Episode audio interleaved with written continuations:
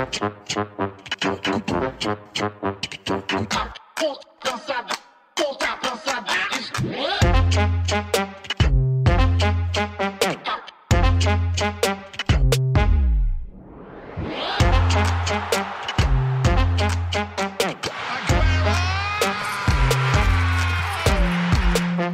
Velkommen til anden time af Fodbold FM, hvor vi skal debattere, hvordan stemningen ved de danske landskampe skal afvikles. Men først skal vi naturligvis lige forbi Superligaen, som i sidste uge bød på store, men måske ikke så overraskende nyheder.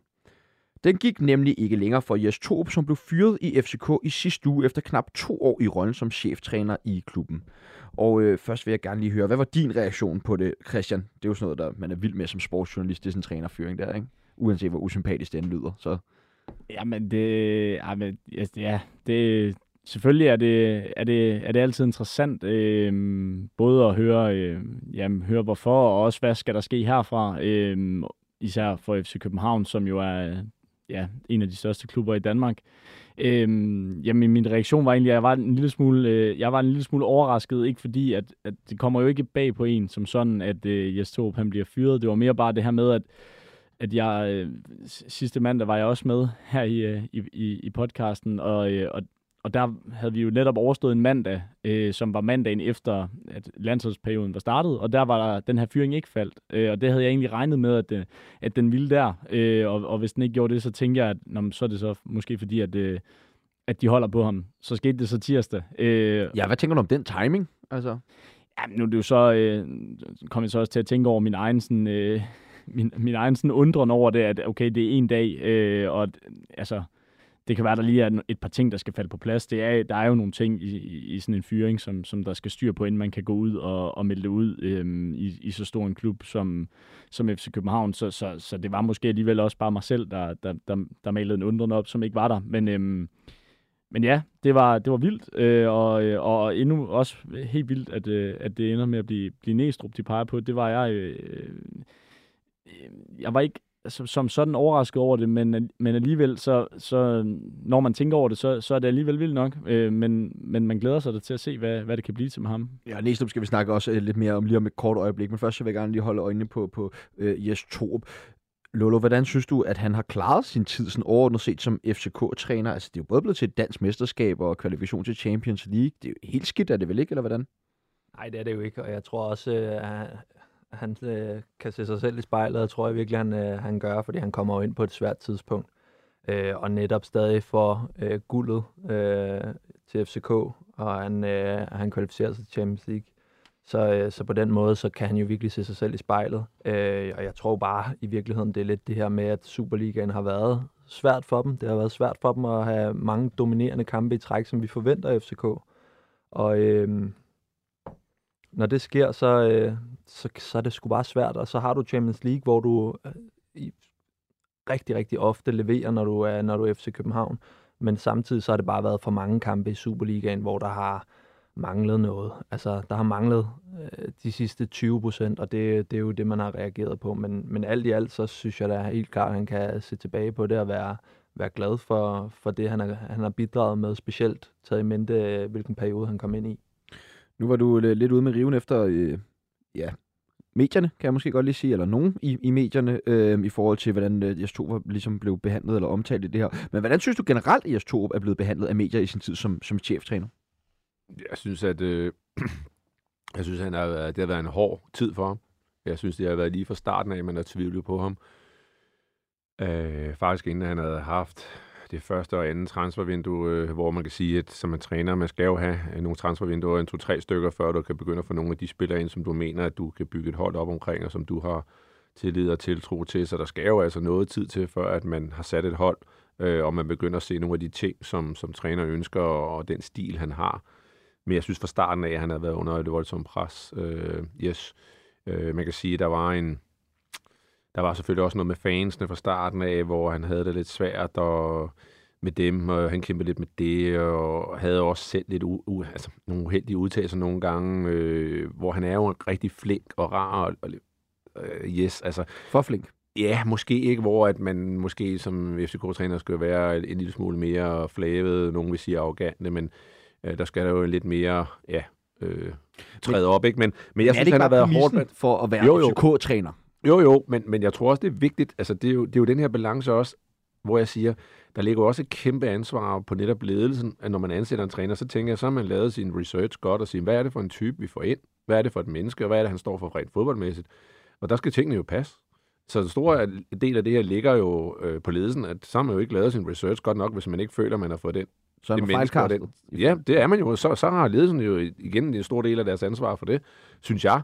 Øh, fordi der er jo også det som, som træner, det er, at du, du, kan ikke, du kan ikke spille to roller. Altså, du kan ikke øh, lave om på dig selv og forgive et eller andet. Altså, spillerne mærker med det samme, hvis du begynder at ændre din adfærd til noget, du ikke er.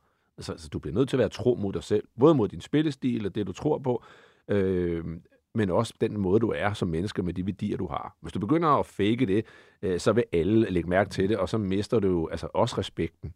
Så det er jo det igen der med, at du bliver nødt til som træner at holde fast i din stil, men vil også langt hellere som træner fyres på den tro, man har, og på den stil, man har, frem for at man er begyndt undervejs at tvivle og lytte til alle andre, og så laver man om på alle mulige tredje tre, fire, tre, fire ting, og så bliver du fyret, og så tænker man, ah, pokkers, jeg skulle nok have holdt fast i min stil alligevel, når jeg alligevel blev fyret.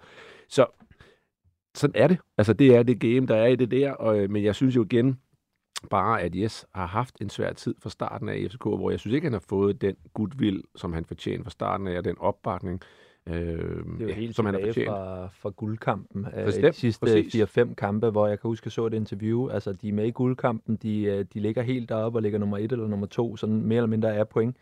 Øh, hvor jeg ser et interview med, med forskellige fans, der, der egentlig ønskede ham ude. Øh, på trods af, at han er fuldstændig med, hvor, at, øh, hvor de er med om guldet og ender med at vinde det. Øh, men allerede dengang øh, startede det her, så, så det, er jo, det er jo ikke bare lige i to måneder, det har været hårdt for ham, men, men faktisk i, Præcis. i en, en lang periode. Men Præcis. hvordan, hvordan, kan man, hvordan kan man kaste så, så forkert, hvis man har haft en træner som, som Ståle Solbakke, hvor der har været meget tydeligt, ligesom, hvad det er, han har kunnet, og altså, fyldt utrolig meget i, i den her klub. Men hvordan kan man så gå ind og fejlkaste en træner så meget? Jamen, det kan jo også være, at øh, altså, fejlkaster, man kan jo godt sige, okay, nu har vi haft Ståle, som har stået for, for en type træner. Og, og så har man måske sagt, måske har vi behov for nu at skabe noget andet, en anden dynamik i vores trup, øh, og vi vil gerne have faktisk en anden type træner ind. Øh, og der er ingen tvivl om, at de fandt jo en anden type træner, også i forhold til, til spillestil på den måde.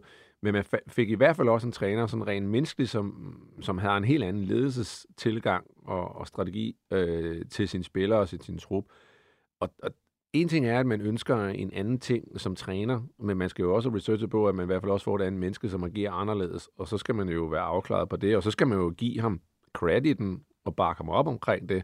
Øh, og det er jo der, hvor jeg også mangler nogle gange ledelserne rundt omkring, at de bevarer en tålmodighed, og de går ud og bakker deres, deres træner op. Man kan jo sige det lidt hårdt, så kan man sige, at hvis træneren skal fyres efter så kort tid, så burde sportschefen i hvert fald også smutte. Ikke? Altså, fordi Ja, han er jo med sammen med ledelsen til at ansætte den her mand, og hvis vi har haft en sportschef, der har siddet i en stilling, og der har haft to-tre træner efter kort tid, så synes jeg, at pilen peger lige så meget mod en sportschef og en ledelse i hvert fald. ikke? Fordi ja, det var nemlig mit næste spørgsmål. Altså, hvordan ser I på PC's rolle i klubben? Kunne han ikke lige så godt være, være råd med i, i faldet? Jo, altså det, det er sådan skåret helt ud i, i, i pap og, og helt op i helikopteren, så, så, så, så, så kunne man jo også godt pe- pege pil mod ham. Altså der har jo været flere, øh, flere af de her indkøb, som, som han har sit navn på, som jo ikke har leveret øh, varen. Øhm, og det, det spørgsmål blev også øh, stillet til Allan Agerholm, som er øh, bestyrelsesformand i Parken Sport og Entertainment, mener, mener det er, øh, på det her pressemøde, hvor, at, øh, hvor de ligesom forklarer, øh, forklarer beslutningen. Men han vælger jo så at fokusere på alle de indkøb, han synes, som PC har gjort godt. Øh, og, og, det, og det er jo selvfølgelig også, øh, det er selvfølgelig også fair nok, de har jo truffet et valg, men, men jeg synes det er lige så godt, at man kunne, kunne pege pil mod ham. Han har i hvert fald heller ikke leveret, øh, leveret det, han skal, synes jeg. Ja, det har han ikke. Og hvis vi også kigger lidt på truppens sammensætning, altså, så er der jo en del unge spillere også, der er blevet taget ind, også på de offensive positioner. Og når man så spiller dobbelt, altså både i Champions League, hvor der er en voldsom belastning på spillerne, fordi man er oppe i det helt højere tempo, end man er vant til også i en Superliga, så man bliver presset til ud over det normale, jamen så skal du jo også have en rigtig stærk anden garnition, der kan gå ind og tage over i Superligaen. Og det har der jo ikke været. Der har stadig ikke været også unge spillere, der skulle gå ind og tage over der. Øh, og der mener jeg klart at også, at han har sit ansvar. Altså, Øh, når man kører ungt ind, så ved man også bare, at der skal tid til at udvikle de her unge spillere. Det er fint nok, at vi kan se, at der er et kæmpe talent, men når du spiller i FCK, så skal du levere et resultat her og nu. Der skal et mesterskab på bordet. Du har ikke tid til at vente to eller tre år på en spiller, er blevet færdigudviklet og blomster og er i sin bedste alder. Det skal ske nu. Og men det er jo også en strategi, der er lagt i FCK nu med, at man begynder at tage flere af sine egne spillere ind, også de unge, og give dem chancen, men også at man kører ungt ind, man kører unge talenter ind, som man gerne vil sælge, fordi man også gerne vil have salg, uh, salgssummen, men også transfersummen. Og det er klart, at hvis du ændrer din strategi lidt på det, jamen så bliver du også nødt til at se på nogle resultater, der vil ændre sig. Der vil være nogle tal, som, som absolut kommer til at udvikle sig anderledes, når du begynder at handle på den måde og agere på den måde øh, med unge spillere på transfermarkedet på den måde også.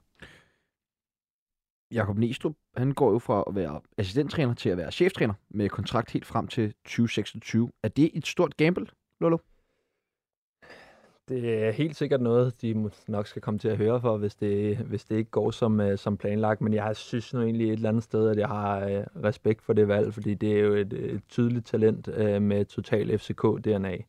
Øh, så det har jeg også et eller andet sted respekt for, at, øh, at man vælger øh, en for egen rækker. Øh, så ja, altså det er jo nok noget, de skal komme til at høre for, hvis det, hvis det ikke går, men, øh, men jeg synes, det er fedt, øh, og jeg synes, det er spændende at, at, at se ham i, i, i så stor en opgave, fordi et er at være cheftræner i Viborg, men noget andet er altså bare at være øh, cheftræner i FCK, og det tror jeg blandt andet, du kan spørge Jes Torup om. Mark, du markerede lige. Ja, det gjorde jeg. Det er mere i en anden retning, hvor jeg, jeg har det lidt svært også, efter erfaring på egen krop. Øh, jeg har stor respekt for Næstrup, også det han lavede. Jeg ved også, at de var ked af, da han forlod FCK og tog til Viborg blandt andet, der er de helt klart, det havde de ikke lige set komme, og de var ked af at give slip på ham. Så der er ingen tvivl om, at de har høje tanker om, og han sikkert også er et stort trænertalent. Det, jeg ikke bryder mig så meget om, det er, at han er assistent, som faktisk gerne vil være chef.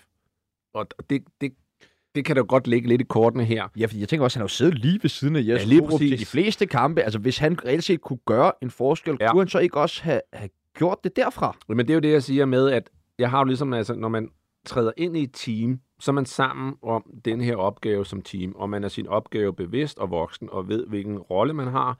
Og der er man jo som assistent, den fornemmeste rolle er jo at bakke sin cheftræner 120% op, både ja, fordi, på det faglige, du... men også det på det menneskelige.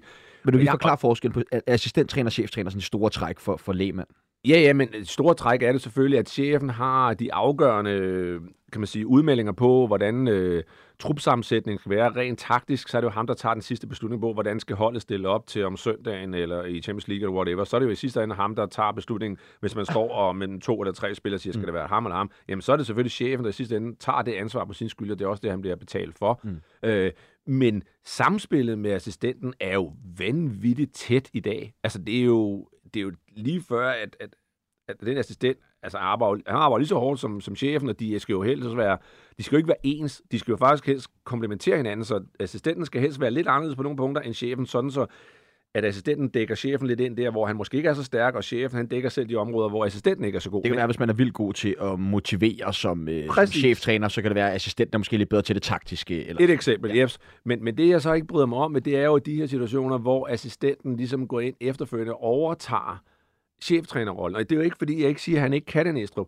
Men jeg har det bare sådan lidt ambivalent med det der med, jamen, sig mig gang, havde du ikke et, et tæt bånd til, din, til, til, til Yes? Havde ikke et tæt samarbejde om alle de her ting?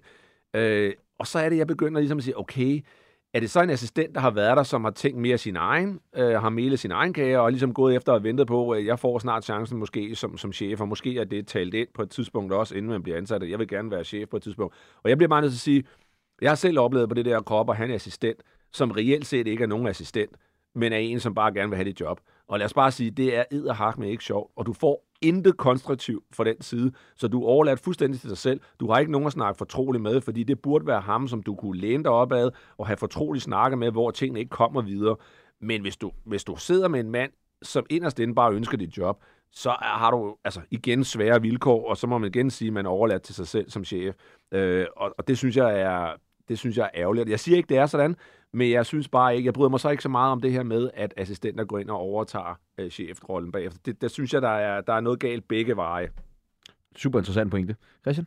Jamen, jeg synes også, det er en øh, enormt interessant pointe, og det er også øh, lidt derfor, jeg markerede, fordi altså, det er jo, nu er det jo et, øh, et tænkt eksempel. Man kan jo ikke vide, øh, hvordan og hvorledes det har forholdt sig. For der er jo også et, et scenarie, hvor at, at Jakob Næstrup har, har givet alt, hvad han har, har kunne for, for Jes Torp, øh, og som han jo selv siger i et interview, det han også bliver spurgt til det her, jamen selvfølgelig er der nogle, har han nogle tanker, som han måske har præsenteret for Jes 2, hvor at han jo så har trumfet, fordi han var cheftræneren og sagt, jamen vi går den her vej.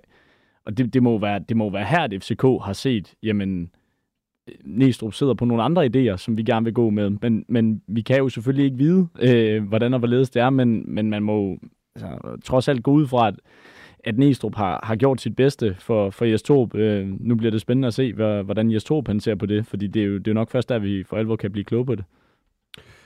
I sidste uge så kom det også frem, at Inge Andre Olsen er stoppet som sportschef i OB efter gensidig aftale med øh, klubben. Hvad var din reaktion på den nyhed, Jonathan? Øh, ja, et eller andet sted, øh, så synes jeg jo... Var du pisse ligeglad? Nej, jeg synes i virkeligheden et eller andet sted, så har det vel været lidt, øh, lidt forventeligt. Øh, jeg synes ikke, at, øh, at OB bare givet har et, øh, et, et top 6 hold. Øh, det synes jeg ikke, de har. Øh, og det står han jo til ansvar øh, for sammen med, med Lars Friis i det her tilfælde, som også øh, røg en tur. Øh, noget andet er så OB's kommunikation omkring det, som ikke har været, øh, været særlig skarp. Øh, men men jeg, er ikke, jeg er ikke sådan sønderlig overrasket over det, fordi jeg synes i virkeligheden ikke, at man, øh, at man er hentet ind til at, at kunne tillade sig at have så høje ambitioner. Og det er selvfølgelig bare min mening, men øh, ja, det, det, det er i hvert fald sådan, jeg har det. Hvad med dig, Christian? Havde det ikke givet mere mening, hvis øh, det var sket i samme ombæring som fyring af, af Lars Friis, for eksempel? Jo, det, det, det kan man selvfølgelig godt sige, men, men nogle gange er der jo også øh, ting, der sådan skal ske øh, en ting ad gang. Der, der, hvor man kan sige, at, at det ser lidt, lidt øh, underligt ud, det er jo også det her med, at, at øh, altså, man, man stopper samarbejdet med, med Lars Friis. Man ansætter øh, Erik Hamren, og øh, når man så taler med Thomas Bælum, den administrerende direktør i OB, i kølvandet på øh, samarbejdet, der stopper med, med Inge Andre Olsen, så fortæller han jo, at han har jo været over de beslutninger. Mm. Det, det, så er det jo lidt, altså sådan, han har lige været med til at, at lave et, øh, et stort træner, en stor trænerokade, øh, efter at Lars Friis kun har været i klubben i fem måneder.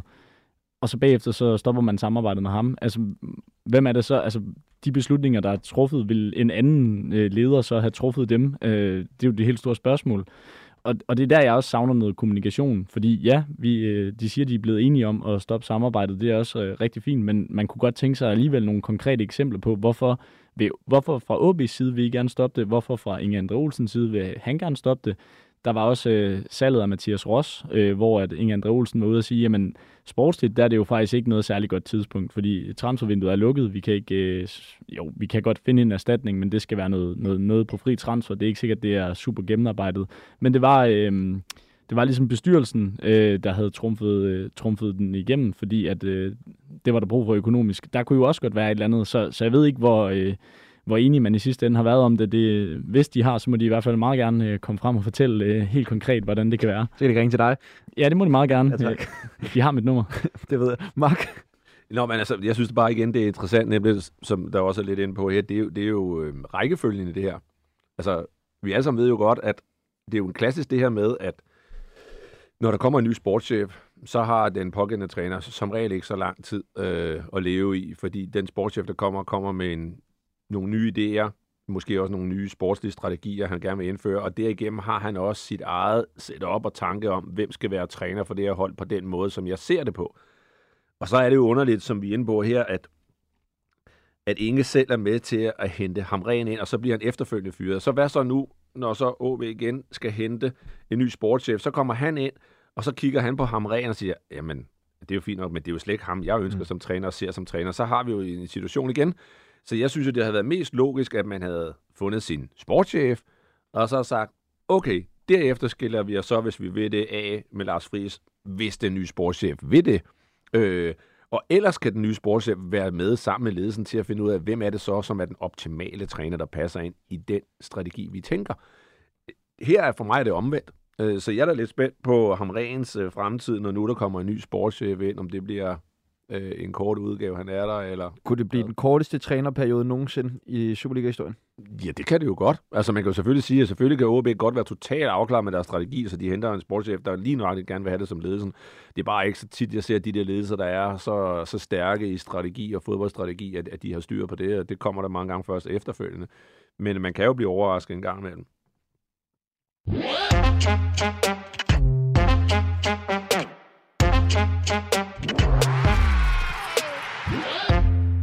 Nu har vi allerede talt en masse om det danske landshold på banen, men nu retter vi fokus på det, som foregår uden for banen. For der har nemlig været uenigheder mellem fangruppen De Danske Rødder og DBU i forbindelse med stemningen på den røde mur, da flere tilskuere har følt sig utrygge omkring grupperingen ifølge DBU. Max Strudal, jeg vil gerne lige starte hos dig, inden jeg byder velkommen til, øh, vi har fået en ny gæst i studiet, og har en med på telefonen. Skal nok byde velkommen til om et øjeblik. Strudal, først så vil jeg gerne lige høre, du er den eneste, som har været på banen for landsholdet. Kan du kort forklare, hvad betyder fansens opbakning øh, på tribunerne, når man er inde på banen?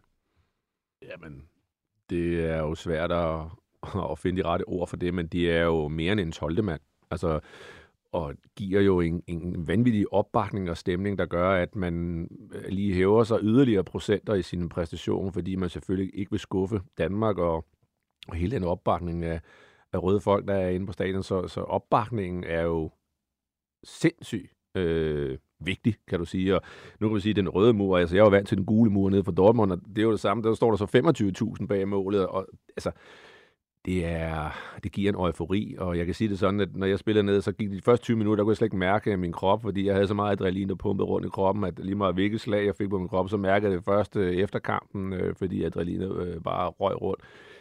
Og det samme er det jo inde i parken, kan jeg huske, når man står derinde, og man synger nationalmelodi sammen med, med alle publikummer, og Altså, den, det, det fællesskab, den, øh, det går jo op i en højere enhed. Det, altså, det er jo det, er det største. Altså, det giver jo kuldegysninger. Men, det kan men hvad, hvordan kan man helt konkret bruge det inde på banen som, som spiller?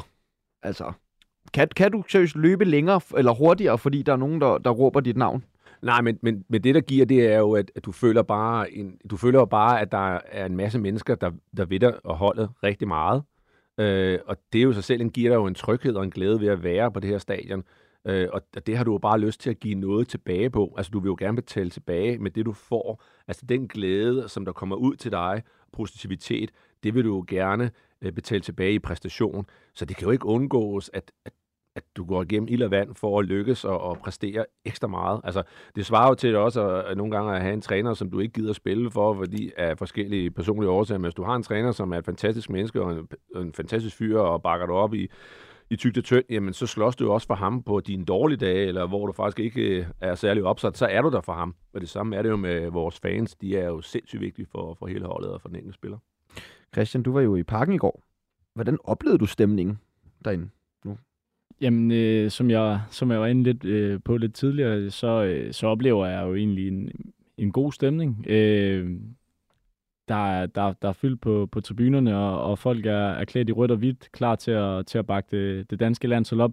Om der bliver sunget en, en anelse mindre i går, øh, fordi at, øh, at den her fangruppering, som vi skal til at tale, tale om, ikke øh, længere var der. Øh, det, det skal jeg ikke kunne sige, fordi jeg, jeg er ikke selv på den, på den røde mur. Jeg sidder på pressepladserne, har fuld fokus på kampen. Så, øh, at se mig, jeg sidder på pressepladsen. Ja, ja, ja. Men, men, men det gjorde jeg nu engang, så, øh, så, så det, det, det tør jeg, jeg tør ikke sige, om, om der bliver sunget mindre. Jeg har set folk skrive på Twitter, at, at der gjorde det, men, øh, men det kan jeg ikke øh, være dommer på. Nu skal vi øh, byde velkommen til øh, dig, Søren øh, Ville Moses, som er skribent på, på Weekendavisen og debattør, og blandt andet har skrevet nogle artikler om øh, den, den røde mur. Du har nemlig haft øh, en utryg oplevelse på den røde mur, øh, og så har du skrevet de artikler i forbindelse med det øh, rød i øh, ro, jo, rød i den røde mur og uroligans, der har været med til at, at sætte fokus og starte den her debat. Øh, til dem, som ikke har læst artiklerne, vil du så ikke kort fortælle, hvad øh, de beskriver? Jo, altså den første artikel, som hedder øh, Uroligans, den beskriver en, øh, min personlige oplevelse, da jeg var inde og se øh, Kroatien-kampen, øh, hvor, ja, altså, jeg, hvor jeg kommer derind, og øh, så på min plads, så står der så en anden, øh, en anden fyr med solbriller på, øh, op, op på... Øh, op på de to sæder og sådan noget. Det er jo sådan set, synes jeg var lidt irriterende, men, men det er fint nok. Problemet var så bare, at han hele tiden skulle stå og tage med øh, sin ven, så jeg fik hans røv i ansigtet. Og så da jeg så bad ham, om man ikke nok kunne øh, stille sig ned, så begyndte han at stå og råbe mig ind i ansigtet. Og så kunne jeg så se på hans t-shirt, at der stod de danske rødder. Og, han, og kort efter var han nede med kaboen og, og de andre dernede. Og så begyndte jeg bare at tænke, hmm, hvad, hvad er det nu det for noget? Og så så skrev jeg om den oplevelse, og øh, ja, så blev de jo super sure på mig, men så begyndte jeg bare at dykke ned med, mere ned i det, og så kunne jeg jo så senere afsløre alt fra, at de havde, ja, altså udøvet, øh, altså havde trusler og øh, med rockerforbindelser, og jeg kunne også afsløre, at der var mange fans, der har haft virkelig dårlige oplevelser med dem, og havde klaget til DBU, samt at Peter Møller, fodbolddirektøren i DBU, har været bekendt med deres rockerrelationer helt siden sidste år. Og øh, alt det der, det lagde jeg jo så frem, øh, og det tror jeg så har, det har nok spillet en rolle i, at DBU ikke rigtig gider samarbejde med dem mere. Jamen, øh, og, og hvordan er dine artikler ellers sådan blevet taget imod? Jamen altså, jeg vil sige, at inde på de der øh, fangrupperinger for landsholdet, der... jeg vil ikke sige, at jeg har været den mest populære person. Det har det ikke. Der, der har rigtig mange, der har været øh, sure på mig derinde. Øh, og der er mange, der har brugt enormt mange kræfter på at, øh, at pointere det forhold, at det var den første landskamp, jeg var inde at se. Øh. Ja, ja, for det var nemlig, var det den første landskamp, du var inde at se i parken, eller hvordan? Det var det, ja. Altså, ja. Jeg har jo set landsholdet hele mit liv. Jeg kan da huske dengang, Max Strodal scorede, og Ekstrabladet øh, sidder dagen efter, den var strugal. Altså, så jeg har da fuldt landsholdet alle årene, men jo, det var min første landskamp. Øh, det var det. Men altså, hvordan kan du så vurdere, hvordan stemningen skal være til en, en landskamp, når du ikke har været til en før? Øh, altså, nu kommer jeg jo sådan set selv ud og se fodbold et par gange om måneden, så øh, altså, jeg vil sige, altså, om, jeg kan i hvert fald sige sådan, at øh, stemningen til en landskamp, den inkluderer ikke at blive råbt ind i hovedet af en eller anden kokain beruset tosse.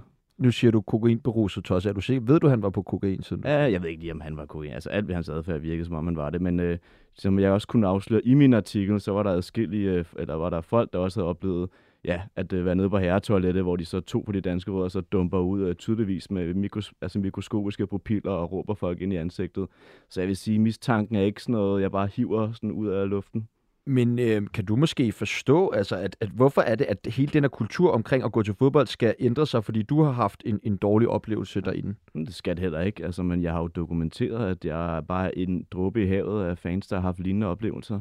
Og, øh, men altså, det er, jo, det, er jo ikke, det er jo ikke mig, der har besluttet, at øh, de, DBU ikke skal have et samarbejde med dem. Jeg har bare lagt forholdene frem, så og tydeligvis øh, har DBU så kunnet se, at det måske ikke ser så godt ud. Men øh, når jeg læser artiklen, så lyder det som om, at du har et personligt problem med de danske rødder, og måske ikke så meget stemning derinde. Er det forkert set af mig? Altså, jeg vil sige, øhm, har du et personligt problem, hvis der er en fyr, der står og råber dig ind i ansigtet? Det vil jeg nok sige, du nok vil have, og det har jeg da også. Ja, ja. Men, men er det måske ikke bare, altså når man går til fodboldkampe øh, eller andre forskellige sociale sammenslutninger, så er der forskellige andre regler, der gælder. Det er ligesom for eksempel, hvis man nu tager til Copenhagen, så kan man også løbe ind i en masse mænd i læderveste og langt hår, som hopper ind i hinanden for eksempel.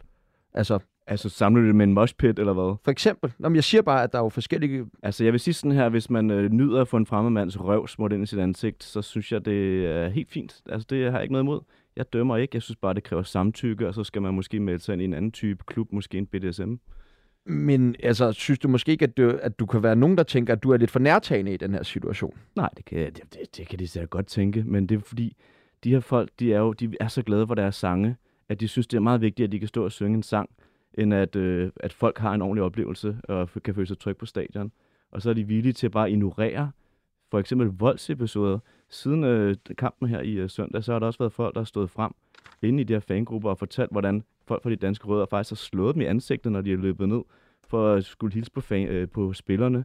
Det er den her type folk, vi har med at gøre, og det er de, de folk, der klager over mig.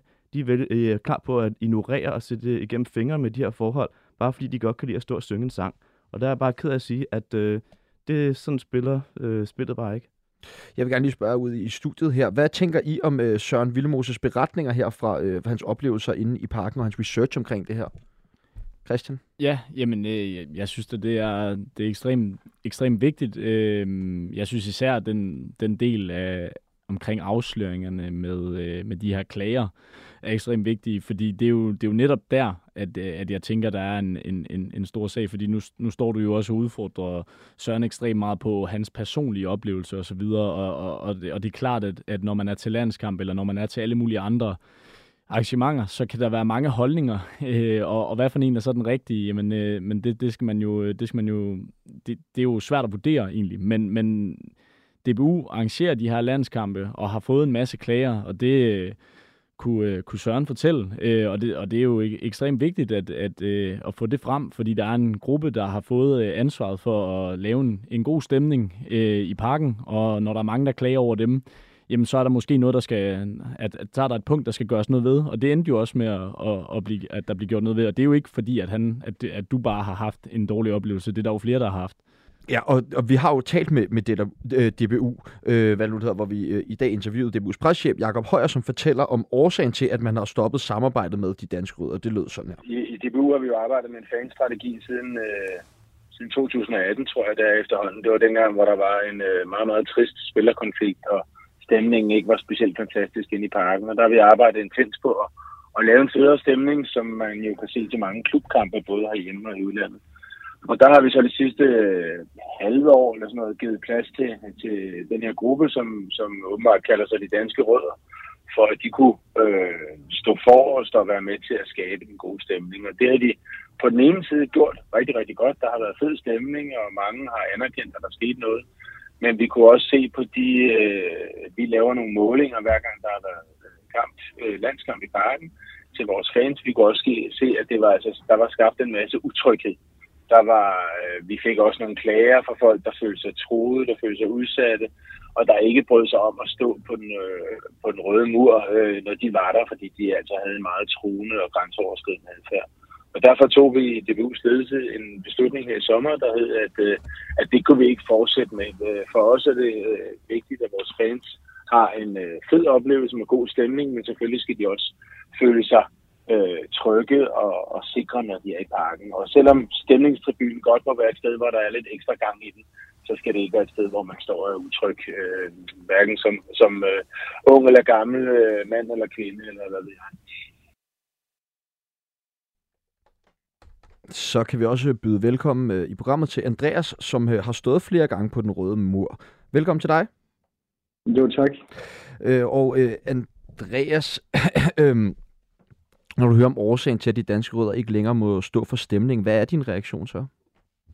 Øhm, altså, første gang, da jeg læste altså, der blev jeg selvfølgelig trist af det, fordi at jeg har i år har jeg været til blandt andet tre udlandskampe, øh, samt, samt de hjemmekampe, der har været, øhm, og har aldrig haft et problem med den pågældende gruppe. Øhm, så jeg blev selvfølgelig meget ked af at læse det BU's udmelding omkring det. Øhm, når jeg så læser, eller øh, Sørens artikel og høre, hvad han siger nu omkring rockerrelationer, så har jeg det sådan, at hvad de laver ude for tribunen, det rager mig en høstblomst, så længe de kan opføre sig ordentligt inde på stadion. Og det er ligesom det, der er det vigtigste for mig, selvfølgelig, at der bliver opført sig ordentligt. Øhm, men til at starte med var jeg, eller det er jeg stadig ked af det, fordi jeg synes, det bidrager rigtig meget til stemningen. Men kan du forstå, at hvis der er nogen, som føler sig utrygge ved det, som der jo alligevel har været en del beretninger om, ud over Sørens, at DBU så er nødt til at gøre noget ved det her problem? Ja, selvfølgelig kan det det. Øhm, jeg føler bare ikke, at det måske er den øh, rette måde, man har valgt at håndtere problemet. Øhm, man kunne starte med at gøre en stemningstribune unummereret, mm. øh, sådan så at folk de ligesom... Altså nu ved jeg, at øh, de, de danske rødder havde en 7x7 nede bag målet med cirka 50 pladser, og deres gruppe er større end den pågældende, så det er jo klart, at det kommer til at give nogle kompl- øh, komplikationer der. Så hvis man havde gjort den røde mur i hvert fald nedre, unummereret, kunne dem, som gerne vil bidrage til stemningen, stå dernede, og så dem, som følte sig utrygge, eller fik en røv i hovedet, kunne stille sig et andet sted hen. Øhm, så, så man ligesom kom det problem til livs. Og så frem for bare at udløbe gruppen fuldstændig og fratage dem øh, kaborettigheder og trommer og så videre. Altså gå ind og så være mere opmærksom på gruppen til de næste kampe, fordi at så vidt jeg husker, så kom har der ikke været en kamp for den i går øh, efter Sørens artikel der. Altså, så man har bare stoppet det fra den ene dag til den anden efter artiklen. Og det synes jeg er den forkerte måde at håndtere det på i hvert fald. Men øh, at, at, hvor afhængig er stemningen af den her gruppering, som kalder sig de danske rødder? Kan, altså, kan der ikke lave stemning uden de her 50 mennesker? Øh, jo, det kan der selvfølgelig godt. Øh, men nu er det bare, at siden de danske rødder kom til, har der bare været en, øh, en rigtig god stemning. Det er i hvert fald det, jeg selv har oplevet øh, på stadion. Og hvis man sammenligner de forrige kampe med den i går, så synes jeg, at det var en rigtig tam fornøjelse at stå på nederbe i hvert fald. Øh, altså, der blev sunget de samme fire sange, og så sang man i et minut, og så... Hvad gjorde du selv for, at stemningen skulle være bedre i går? Øhm, vi var to venner, der stod og prøvede at få gang i folk, men det er ligesom om, at sådan, der er ikke, når, når man ikke har en mikrofon, så er det svært at få folk med og sådan noget. Og ja, altså de trommer, som DBU de har i går sådan hyret, altså det, det, det, var, det var sgu også lidt tamt at høre på, øhm, for at være helt ærlig. Altså jeg synes, det er deprimerende, når det er, at at se, de skal starte sangen øhm, frem for noget bede. Hvorfor det? Ja, fordi at det er med at bede, der er en stemningstribune. Altså, og det står også klart og tydeligt på DBU's øh, hjemmeside, når det er, du går ind og køber billet, at øh, du står op og bidrager til stemning under hele kampen. Så synes jeg bare, at det, ja, det er en mærkelig måde at håndtere det, når det er, der har været så god stemning, at man ikke prøver at selvfølgelig skabe tryghed, men stadig fastholde den gode stemning. Det synes jeg er fuldstændig hul i hovedet. Bliv, bliv endelig hængende, Andreas. Vi, vi har flere spørgsmål til dig. Men jeg vil gerne lige spørge her ud, i studiet til vores øh, tre panelister her. Øhm, når I hører om den her sag, hvad er så jeres umiddelbare reaktion? Ja, men altså, det er jo den klassiske i forhold til, til fans, at det er et fortal, som kan ødelægge det for, for det helt store øh, flertal, kan man sige. Og samtidig så, så må man jo kigge på hvor, Øh, sagen helt øh, ned i detaljen og sige, hvor gralt er det, og kan man stadigvæk godt se et samarbejde med dem her, som skaber en god stemning, uden at ødelægge det for andre? Altså, kan man også måske finde netop et sted, de kan være og få lov til at udfolde sig stadig på den gode måde? Kan man lave nogle regler, som folk indordner sådan, som er acceptable for alle? Altså, fodbold er jo for fællesskabet, det er jo for os alle sammen, og vi skal jo på en eller anden måde kunne interagere med hinanden og, og få tingene til at fungere, så der skal jo være nogle, nogle rammer, man skal indordne sig under. Øh, og, og kan man det, kan jeg ikke se noget problem med det, men, men det gælder jo om at tage parterne ind og få en snak med dem, og så og få lagt nogle, nogle regler, og så overholder man dem, og så er vi alle sammen sammen om det her. Jeg synes ikke, der er heller ikke... Øh, øh, altså hvis man kan finde det, er det jo den bedste løsning for alle parter. Vi vil jo alle sammen gerne det danske landshold og, og oplevelserne sammen. Øh, og det er jo igen, som selv vores landstræner slår på store trum for, for at sige det sådan, det er jo fællesskabet. Altså, vi er, det er jo vores allesammens hold, det her. Så, så vi skal jo alle sammen have lov til at være der, men, men selvfølgelig på, på nogle gængse regler, nogle, nogle regler, der gælder for alle, og så alle føler sig godt tilpas, trygge og glade. Det er jo det, det drejer sig om for at være til en landskamp. Lolo, kan man ikke godt argumentere for, at der er særlige regler, når man befinder sig på en stemningstribune? Jo, men det er jo til en, en, en vis grad et eller andet sted. Øh, Jeg kan jo også godt forstå, at, øh, at DBU skal reagere på, øh, på de her ting, hvis der er kommet. Jeg kender ikke det specifikke antal... Øh, hvad, hvad, ja, hvad kalder man det? Øh, De, det specifikke antal øh, beskeder, man har fået på, hvor meget, øh, hvor meget det her fylder, og hvor mange det er, der har været ramt af det. Det, det er nok ikke... Øh, Det ved du måske, Søren, sådan helt specifikt, hvor mange. Øh, altså nu har jeg jo kun statistikken fra, øh, det, altså det, det statistik, jeg havde, det var fra de foregående, hvad var det, Syv kampe. syv, syv hjemmebanekampe, øh, og der var et sted over 80 negative øh, ind, altså ind, indmeldelser omkring øh, og klager om de danske brødres adfærd. Øh, og det var kun fra, altså, kun fra neder B-sektionen, ikke? hvor de øh, hænger ud. Altså udover øh, klagen over ø- ølkast og, og lange ventetider foran stadion, så var det faktisk i danske rødder, der var den primære årsag til, at folk følte sig usikre på stadion. Og det, øh, det forstår jeg selvfølgelig også godt, at, øh, at DBU er nødt til at reagere på. Øh, og om der har været nogle forhandlinger, eller om det er stoppet bræt, det, jeg har- på fornemmelsen, at det er stoppet rimelig bræt. Ja, det, det, det var det vist. Vi skal ikke mange år tilbage, før der var knap nok halvt fyldt i parken, og nu har det sjældent været mere populært at være tilskuer og lave larm til landskamp. Øh, er det ikke lidt risikabelt at fjerne en meget passioneret fangruppe, hvis det kan påvirke stemningen, som jo er så vigtig, som øh, Strudal også sagde her i starten, at det nærmest var vigtigere end 12. mand? Øhm, det er godt nok et, øh, et svært spørgsmål at svare på, men øh, ja, ja det, det er jo svært at tale på vegne af andre, hvorfor de tager til landskamp. Altså, det, det er det. Øh, mit indtryk øh, af den sådan, hype, der er omkring det danske landshold lige nu, den kommer jo ikke udelukkende fra, at der, at der har været en gruppe, der har forsøgt at skabe noget, skabe noget stemning. Altså det, det, det synes jeg kun er, jeg synes kun, det er en god ting, at, at der er øh, en gruppe, som forsøger at skabe noget stemning. Det handler så også om, at man skal, man skal kunne opføre sig ordentligt, men det handler jo også om, at det danske landshold er inde i en, en periode lige nu, hvor de, er, hvor de tager, øh, tager os alle sammen meget mere ind, end, end de har gjort før. Der har været nogle konflikter, som har, øh, som har gjort, at, at, at det har været svært at, at måske elske det danske landshold på samme måde. De har åbnet sig mere op, resultaterne er blevet gode, så, så, jeg, så jeg tror ikke, at, at, at man sådan skal tænke, at nu øh, begynder vi at se et øh, halvtom pakken fremover på grund af den her sag.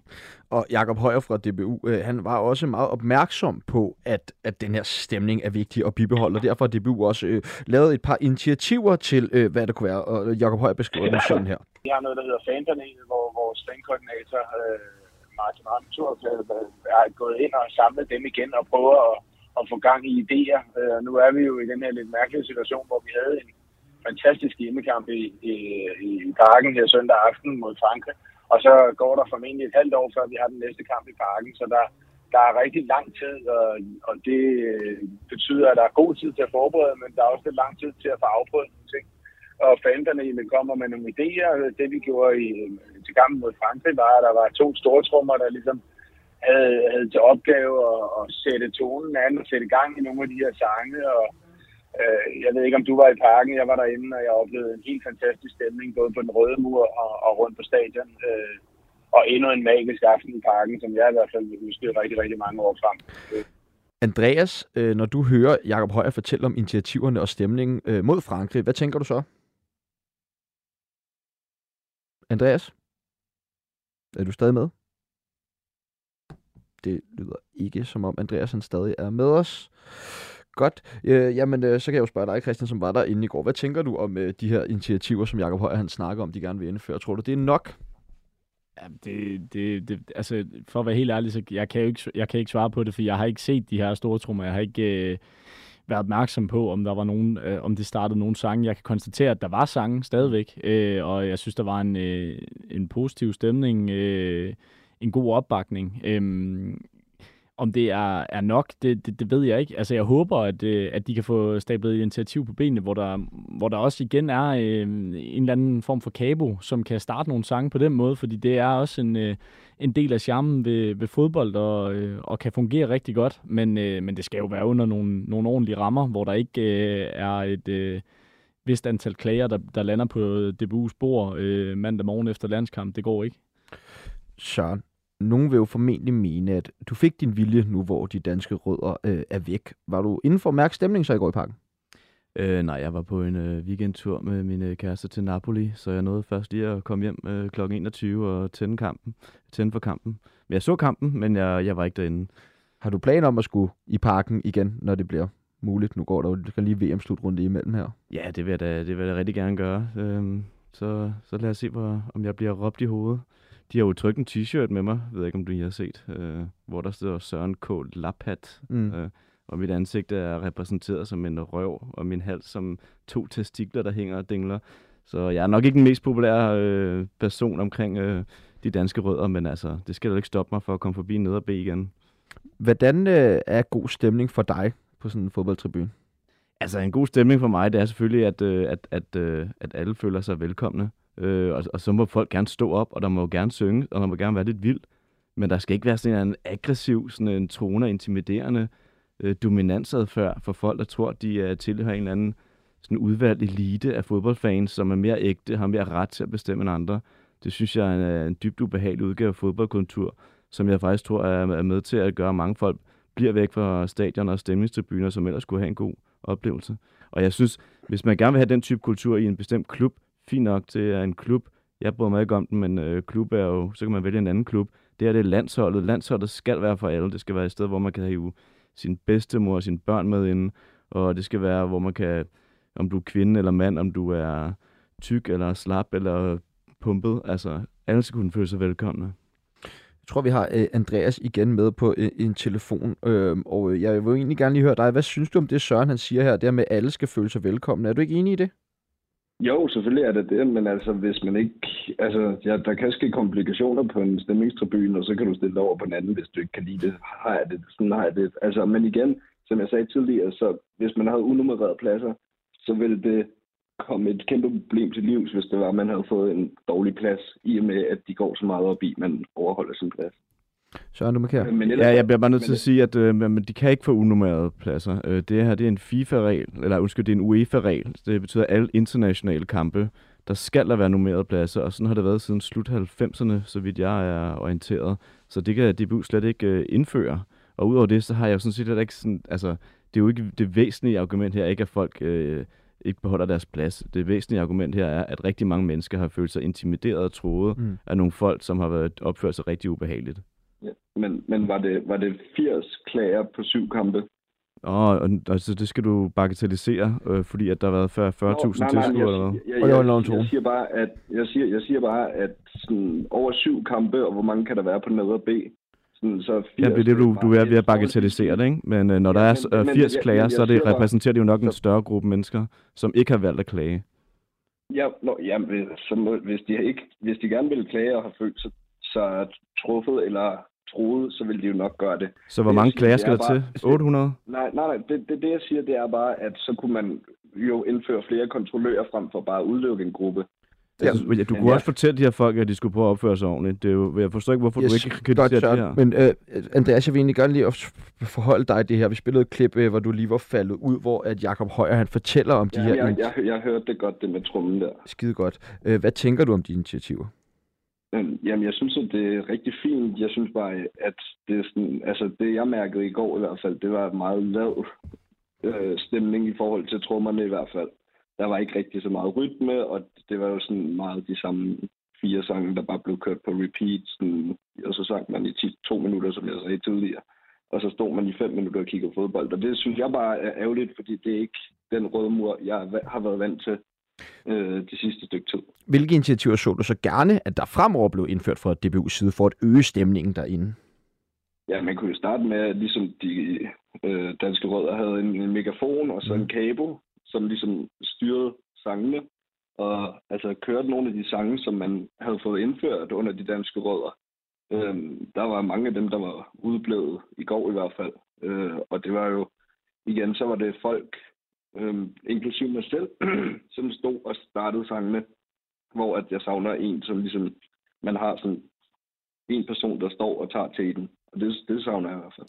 Jakob, eller øh, Andreas, jeg vil bare sige, at Jakob Højer han fortalte nemlig også, at de meget gerne modtager ansøgninger fra folk, som vil være med til at bidrage til, til stemningen derinde. Både folk, der vil slå på tromme eller være med til at, at starte sange. Så det er måske en opfordring herfra, hvis du kunne have lyst til at bidrage til det. Jamen, 100 procent, det har jeg ikke op, øh, set. Men ja, det er 100 procent et forsøg her. Super. Øh, Andreas, tusind, tusind tak, fordi vi lige måtte ringe til dig, og du vil give dit besøg med her i debatten omkring øh, stemning på, på stadion i parken.